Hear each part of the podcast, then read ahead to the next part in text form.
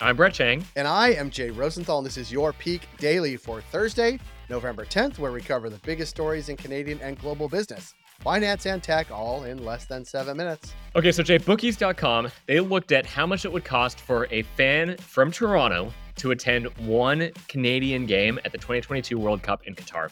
And their estimate is that it would cost $3,664.59, which includes flight, hotel, and the game ticket to attend one game. Jay, think it's worth it? I mean, I'm ashamed to say this. Like, it actually seems kind of like a steal. Let me describe why. I've been to a Super Bowl game. Yeah. Right? In this case, I did care about it. It was the Patriots, but a Super Bowl game, tickets easily run a $1,000. So, like, take that and then you're like, oh, getting to actually somewhere really far away is somewhere expensive. I'm not sure 3,600 bucks is that expensive to go. I also do not believe that that's how much it would cost. It would cost a lot more, but well, yeah, no, I think there's a few things here, which is one, they're using just the standard ticket price, so it's $68. That's like the standard ticket price. I'm not even sure if you can get those tickets anymore. But the second thing is that I think they only like are calculating for one night, a one night stay, and that one night is a thousand dollars. It's a thousand dollars a night per their calculation. So I'm not really sure. I agree with you. I'm not sure this is the most accurate estimate for how much it might cost to go watch a Canada game in Qatar.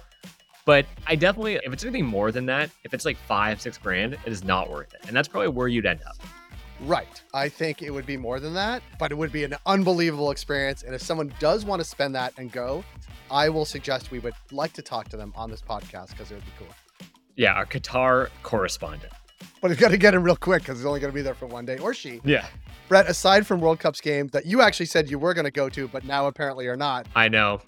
What do we have for Peak Pals today? What can I say? It's too pricey, Jay. For our first story, more alcohol free drink options are coming your way. For our second story, blind dating is a trend. And for our last story, more meta layoffs.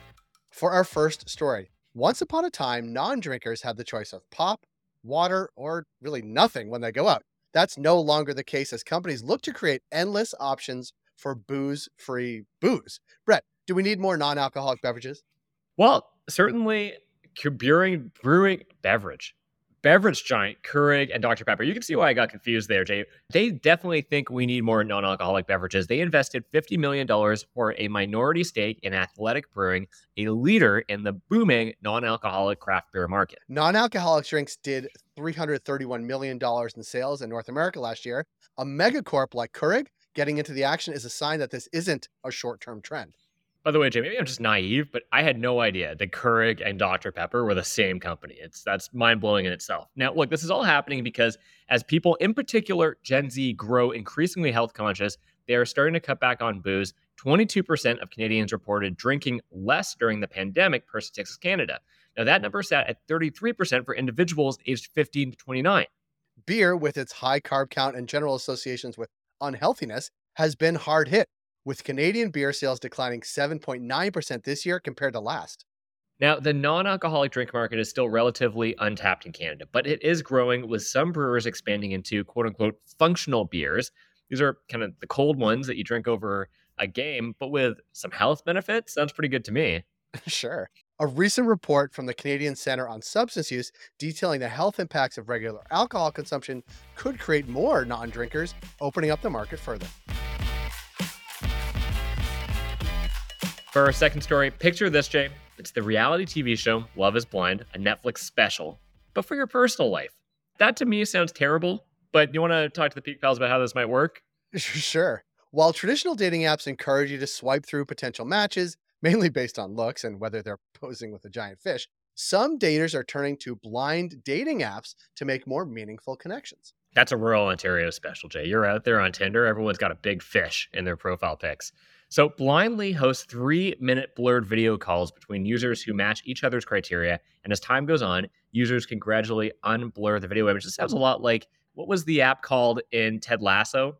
Yes. We'll look it up. We'll get to you by the end of the show. But this was the same premise. Yeah, totally. Maybe they got the idea from Ted Lasso. Maybe Netflix, or not Netflix, but Apple TV is going to take a cut of that one.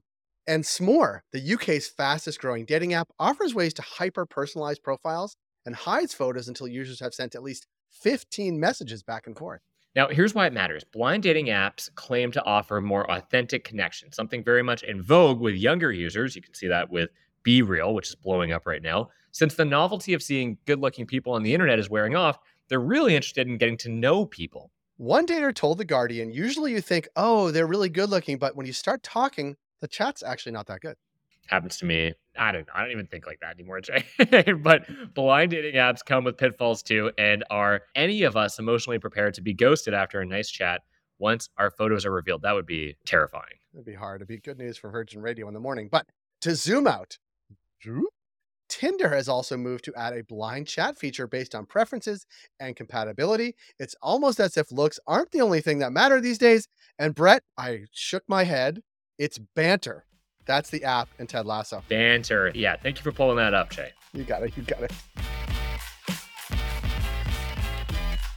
For our third story, the big tech carnage continued as Meta laid off 13% of its workforce, which is about 11,000 workers, and the largest staff reduction in the tech industry this year.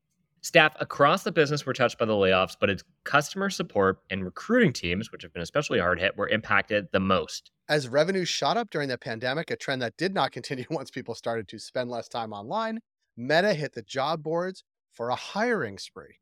Now, competition from TikTok, an advertising slowdown, and billions sunk into chasing Mark Zuckerberg's white whale, which is the metaverse, also contributed to back to back quarterly revenue declines. This is what Zuckerberg told employees during the layoff announcement.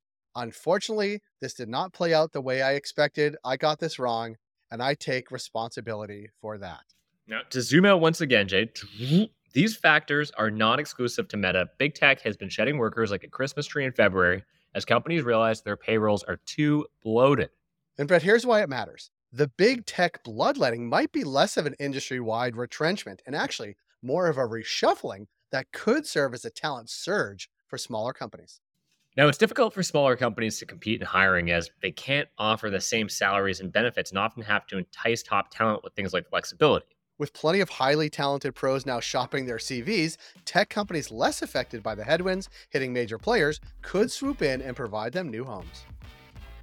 Peak Pals, thanks for making us the most listened to business news podcast in Canada. If you got a second, why not follow this podcast on your app of choice and leave us a review? And if you want more Peak, make sure to subscribe to our daily newsletter at readthepeak.com. And as always, thanks to Dale Richardson and 306 Media Productions for putting together this episode. Thank you, Dale. And thank you, Brett. Have a good week.